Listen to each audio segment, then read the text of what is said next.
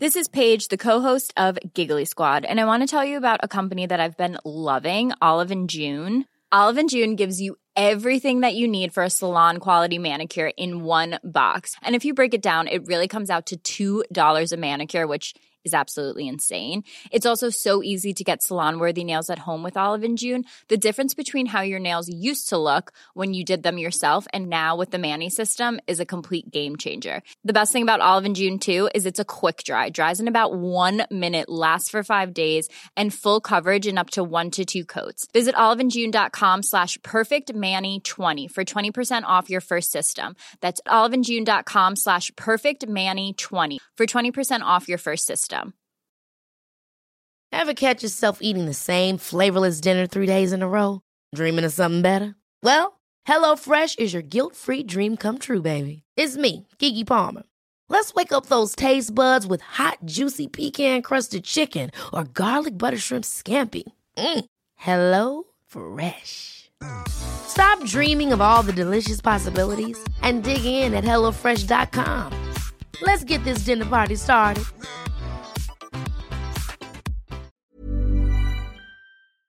There's a deadly wave coming. Our hospitals are clearing the wards. Our government has announced unprecedented measures to protect the country from coronavirus. But we know, all of us, we know that the peak of infections is still on its way. Two weeks ago, the UK went into a lockdown.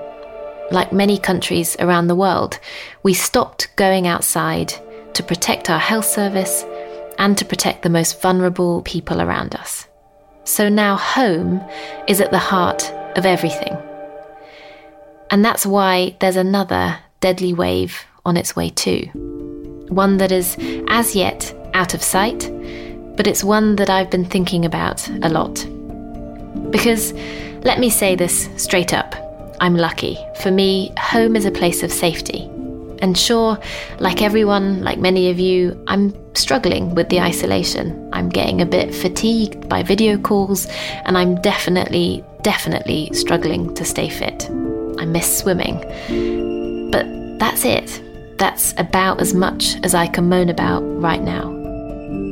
But there are other women who are facing something much, much more dangerous. Because the second deadly wave that I'm thinking of is already starting to hit. For many women, this lockdown means being stuck inside homes that are places of violence and abuse, where home is actually the most dangerous place to be. I'm Basia Cummings, and welcome to this week's Tortoise podcast. This week, we're telling the story of a horrible and hidden consequence of the lockdown the story of how women are now weighing up the risks of a potentially deadly virus and seeking safety. And we're meeting the frontline workers who are trying to save lives in a different way.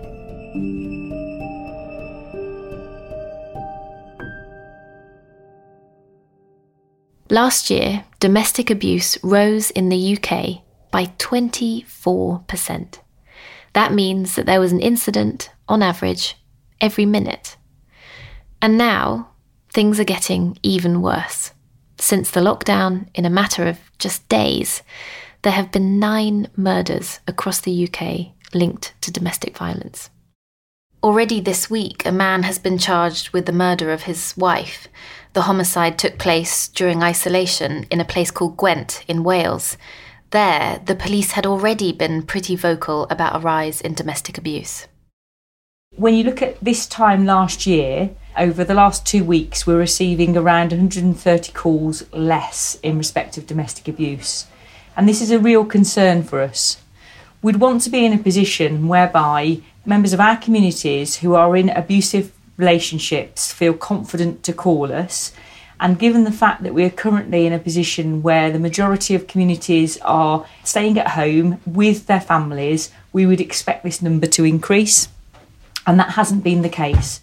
The really scary thing is, a lot of this is still hidden.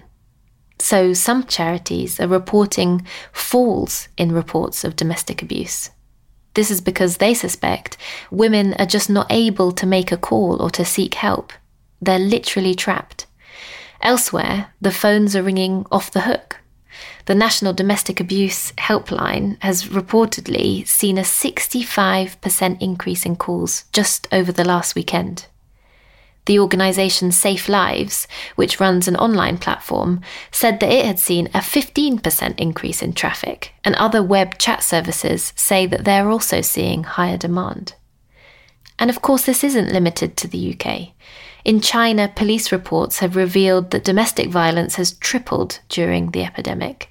And in France, they've seen an increase of around a third in reports of domestic abuse. In Spain, the number of people accessing the government's domestic abuse digital services has almost trebled. So, I wanted to speak to someone on the front line, someone who is trying to make sense of how the lockdown is impacting vulnerable women. Andrea West runs Berkshire Women's Aid in the southeast of England. In her refuges, she homes women who are escaping abusive partners all the time. We have a drop in uh, service where women often turn up with their belongings in a carrier bag. But we had one family who came to that drop in who told us that they, mum told us that her and her two children were sleeping on the floor. Dad had sold their beds and they were sleeping on the floor. And we said, but we can get you beds. We can work with a local charity to get you beds. And she said, no, she didn't want beds because it put them at risk and he would sell them again. And actually, there would be a point in the very near future where she'd want to come into refuge. So she just needed something to, to get the kids off the floor. So, thanks to some really great supporters of ours, we got them some new air mattresses and they were able to do that before we use those before they come into refuge so those children weren't sleeping on the floor. They came into refuge just before Christmas. And one of my refuge workers was working with a little girl to decorate the Christmas tree in refuge. And the little girl turned to her and said, This is the best Christmas ever. And my refuge worker said to me, How can it be their best Christmas ever? They're in a shared house. She's away from her friend. She hasn't been, she doesn't know anyone, you know, massive upheaval. Uh, but she said to that little girl, "Why? Why is this your best Christmas ever? What? What? What? What makes it so so so good for you?" And she said, "Well, Daddy doesn't let us have Christmas, and will Santa know where we are?" And the refuge worker said to her, "Yeah, he absolutely will, and and you know you'll have lots of presents." And we knew that she would because my office basically was full of presents that everybody had donated for this, for this, and all the other families that we work with we take it for granted sometimes the safety and the security of, of the world that we all live in. But when you hear a little girl talking, a little girl that's been sleeping on the floor because of, of her family situation, and who sees a, a refuge which is so scary and so unknown for a little girl or a little boy, when that's their best Christmas ever, it, it's really, it really tells the story for us.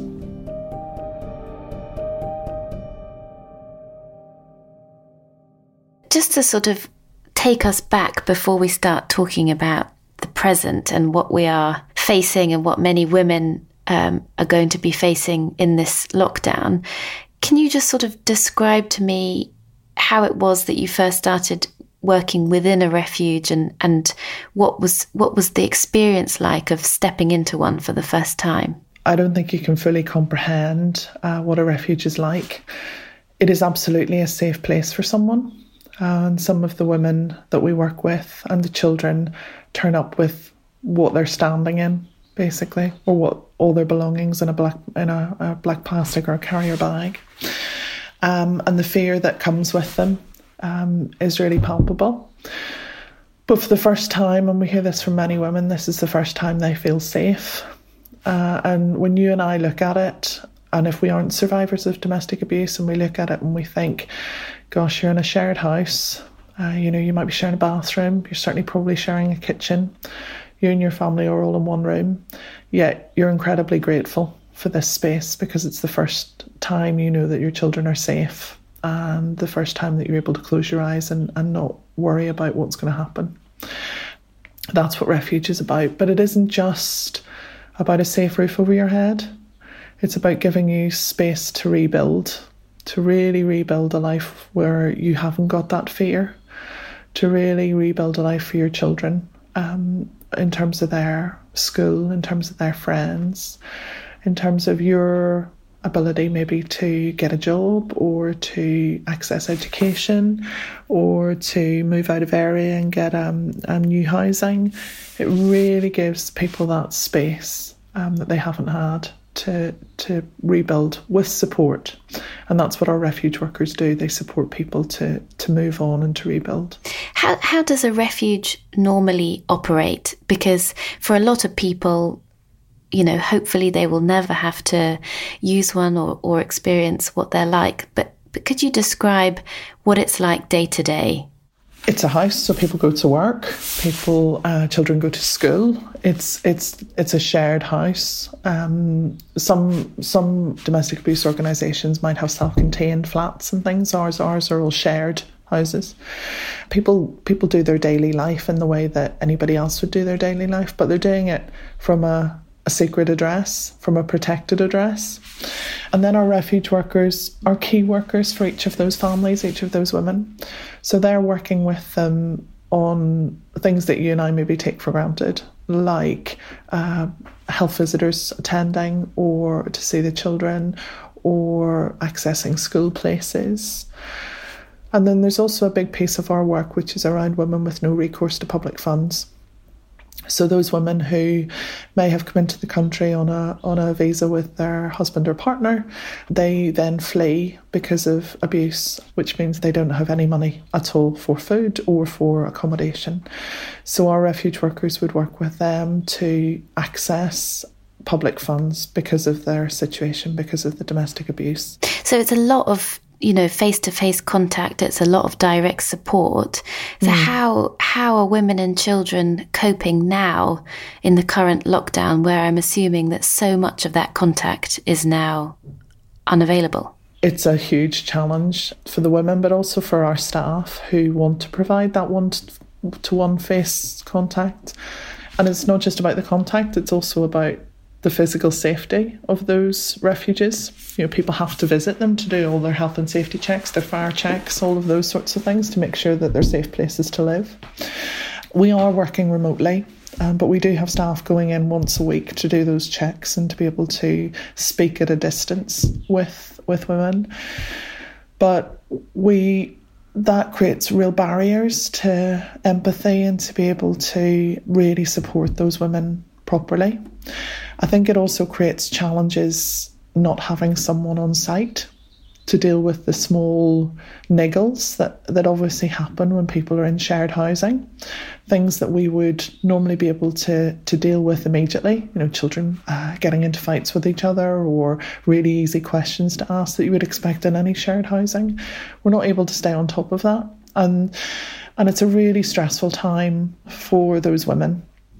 And what was the trend for referrals to refuges like before the coronavirus lockdown? What what was what was the sort of general trend that you were seeing? So some of our refuges are always full. It is literally one family leaves and immediately another one is is there at the doorstep to, to come in. Some have a bit more of a, an ability to to have space. But yesterday I had eight referrals into refuge, which is just unprecedented. Normally we might have one or two a day, but I had eight in one day.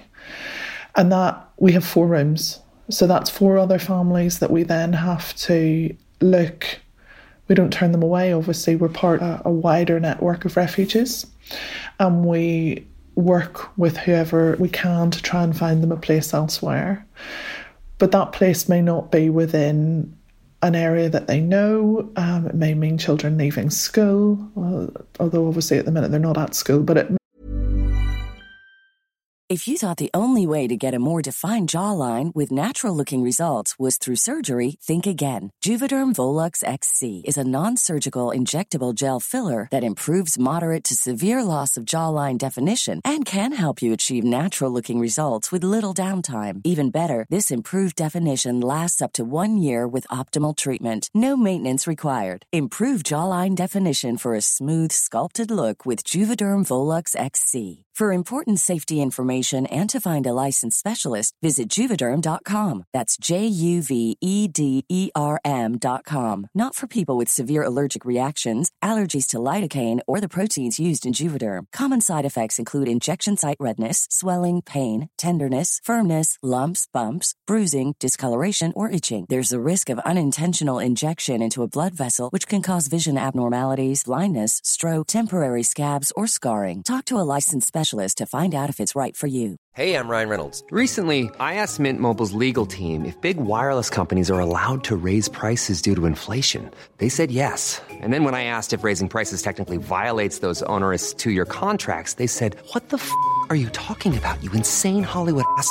So to recap, we're cutting the price of Mint Unlimited from $30 a month to just $15 a month. Give it a try at mintmobile.com slash switch. $45 up front for three months plus taxes and fees. Promoting for new customers for limited time. Unlimited more than 40 gigabytes per month. Slows. Full terms at mintmobile.com. Hold up. What was that? Boring. No flavor. That was as bad as those leftovers you ate all week. Keke Palmer here, and it's time to say hello to something fresh and guilt-free. Hello Fresh. Jazz up dinner with pecan-crusted chicken or garlic butter shrimp scampi. Now that's music to my mouth. Hello Fresh. Let's get this dinner party started. Discover all the delicious possibilities at hellofresh.com. Mean them leaving any support networks that they have.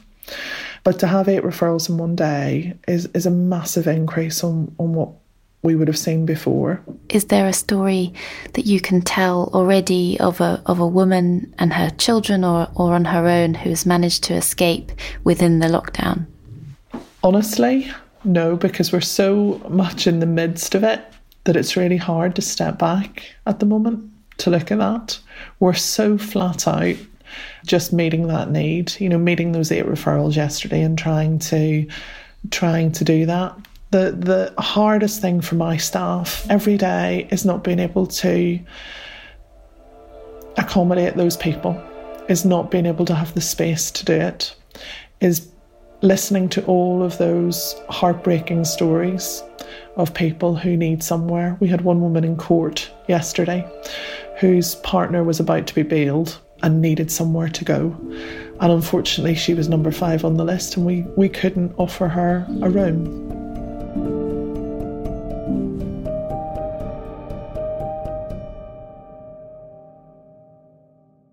What what what is what is the the push for these women to be contacting Women's Aid and refuges? It's a really interesting question because for the last week it's been quite quiet, and everyone within this field has been thinking this is a calm before a storm. This is a way of people looking for ways to contact us. Because if you're at home 24 hours a day, seven days a week with your abuser, how do you make that call? How do you pack that bag? How do you make sure that your documents and, and a little bit of money is squirreled away so that you can actually flee? That's so much harder when you're not leaving the house to go and do your shopping or go to work or the children go to school. So we were we were thinking that quietness was probably going to erupt at some point and that's what it feels like is happening now and i had a call this morning from one of my one of my workers who said actually she said what this has done is has given the women that she speaks to the women that she's a key worker for in the community it's actually given them the push to flee it's given them the opportunity to do that but they need to be able to be supported to do that. And all the messages that we are putting out there about you don't have to choose between abuse and COVID 19, you don't have to stay. The police are there to support you, the police will go in if needed. All of those messages seem to be getting through now, and women seem to be fleeing. That's definitely the message, which is the lockdown does not mean that you have to stay and endure a dangerous or abusive situation. Exactly. And we haven't you know, I haven't even really talked about the children within that. I was I was noticing the other day looking at sort of local Facebook sites and, and social media pages about people complaining that there were groups of children wandering about the place and, and obviously breaking the, the government guidelines, which are critical. And we know why they're critical to protect our, our NHS and services. But we don't know how many of those children are, are doing that because they can't be at home, because they can't be in abusive homes. And that is that is certainly an issue at the minute as well for those children who where school and, and college for young people would have been their escape every day and they don't have that either. So what, if anything, at this moment in time could, could the government do to help on this? They obviously have announced unprecedented financial measures to try and protect the economy and to protect workers. What would you like to see them do to protect women in vulnerable situations?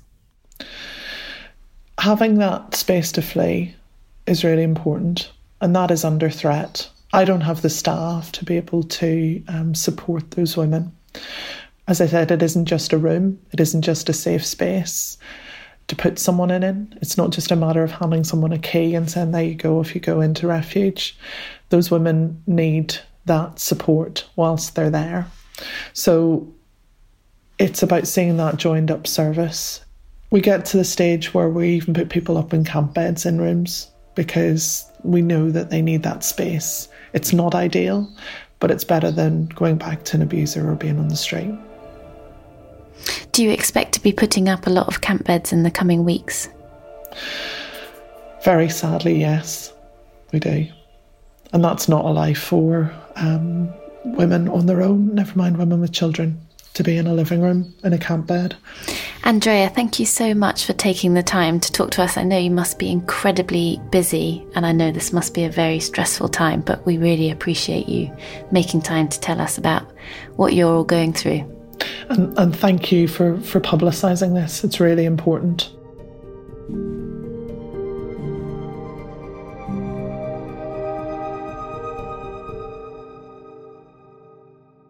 Every year, the Labour politician and MP for Birmingham Yardley, Jess Phillips, stands up in the House of Commons and reads a list of the women who have been murdered by men that year. Next time, I wonder how much longer her list might be. Lalal Kamara, Alice Morrow, Rachel Evans, Alison Mackenzie, Jeanette Dunbavand, Barbara Hayward, Paula Meadows, Anna Reid, Sarah Fuller, Megan Newton, Leah Frey, Simon Riaz, Jess has, perhaps unsurprisingly, been one of the first voices to raise concerns about domestic abuse in this lockdown. And she's been working with hotels and hostels to find ways to help women where normal avenues may now be shut off because of coronavirus. I spoke to her. I'm deeply worried about people not feeling that they know where to go if they think something bad's happening to their neighbour. I'm worried that people can't be free for even a minute to make a call to uh, a centre and, and that women are getting the message that they've got to stay at home no matter what, and that no matter what message includes domestic abuse, even though the Home Secretary has latterly come out and said otherwise.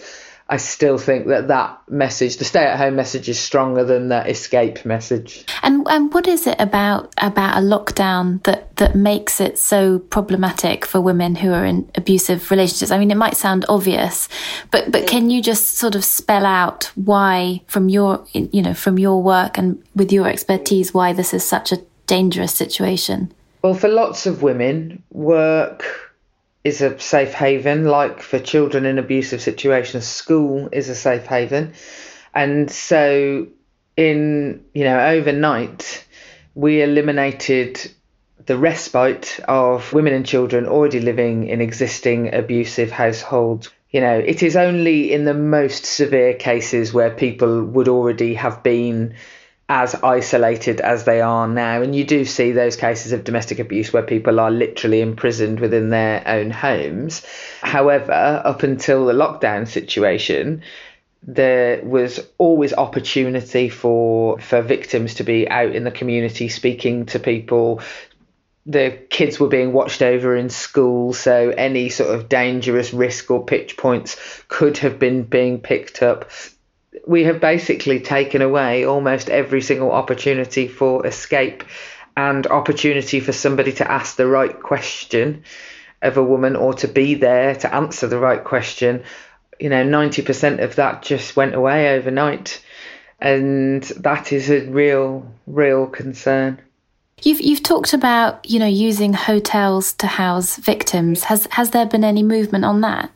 And you know what? I have been filled with absolute, you know, sort of humbling pride in the people in our country uh, this morning because almost every single you know big sort of accommodation provider also uh, you know the people running the youth hosteling association they are doing so much already to house key workers to try and stop bed blocking happening in hospitals. And they all just sort of lots and lots of them came back and were like how can we help? Let's see how this is going to work.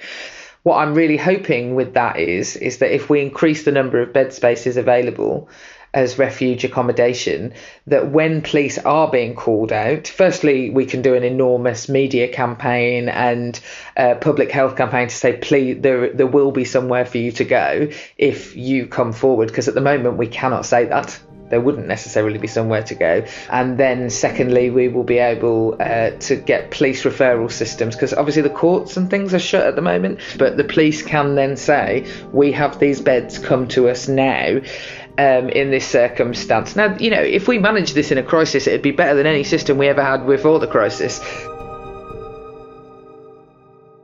Fundamentally, Jess, is is what you're worried about? I mean, you, you're so well known for standing up in the House of Commons every year on International Women's Day and reading a list of names of women who have been killed by their partners.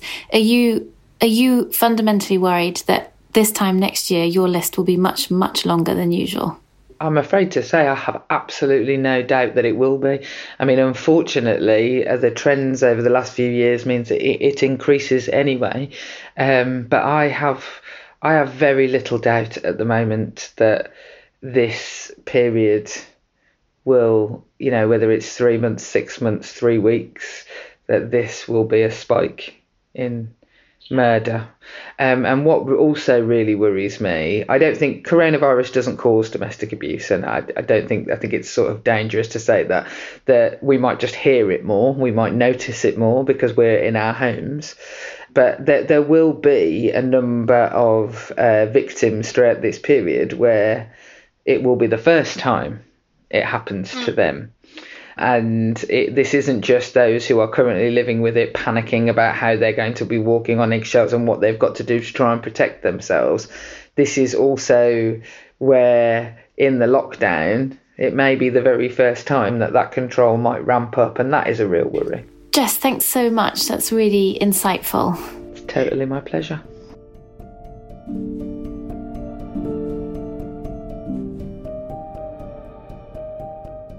Speaking to Andrea and Jess leaves me with a pretty grim picture. But like with the coronavirus itself, there are things that each of us, that all of us can do to help protect women who are facing abuse at this time. You could support Women's Aid, a charity providing life saving services to women. You could also support Refuge, which runs the National Abuse Helpline. And of course, if you're scared for your own safety, you can call 0808 2000 247.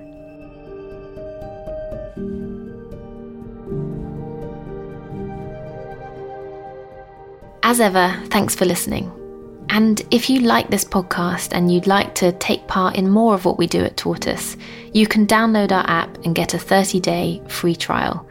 We publish investigations, long reads, and throughout this incredibly uncertain time for all of us, we're going to be cutting through the noise and bringing you only the stories that matter most.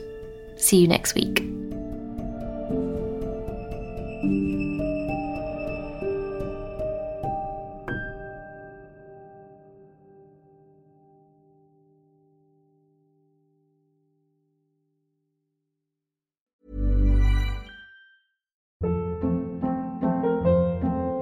Hold up. What was that? Boring. No flavor. That was as bad as those leftovers you ate all week. Keke Palmer here, and it's time to say hello to something fresh and guilt-free. Hello Fresh. Jazz up dinner with pecan-crusted chicken or garlic butter shrimp scampi. Now that's music to my mouth. Hello Fresh. Let's get this dinner party started. Discover all the delicious possibilities at hellofresh.com. Traffic jams, tailgating, pileups. Ugh, the joys of driving. How could it get worse? The federal government wants to have a say in what you drive. That's right. The Biden administration's EPA is pushing mandates that would ban two out of every three vehicles on the road today. Don't let Washington become your backseat driver. Protect the freedom of driving your way. Visit EnergyCitizens.org. Paid for by the American Petroleum Institute. Does what's going on in the American election scare and bemuse you in equal measure? Want to know what Biden and Trump are up to without tearing your hair out? Then you need to listen to American Friction, the brand new podcast about the countdown to the big vote in November from the makers of Oh God What Now, The Bunker, and Paper Cuts. Every Friday, we'll speak to leading experts and blockbuster commentators from the United States to explain the latest news and the big issues behind the vote. That's American Friction with me, Jacob Jarvis. Me, Chris Jones. And me, Nikki McCann Ramirez. Out every Friday, wherever you get your podcasts.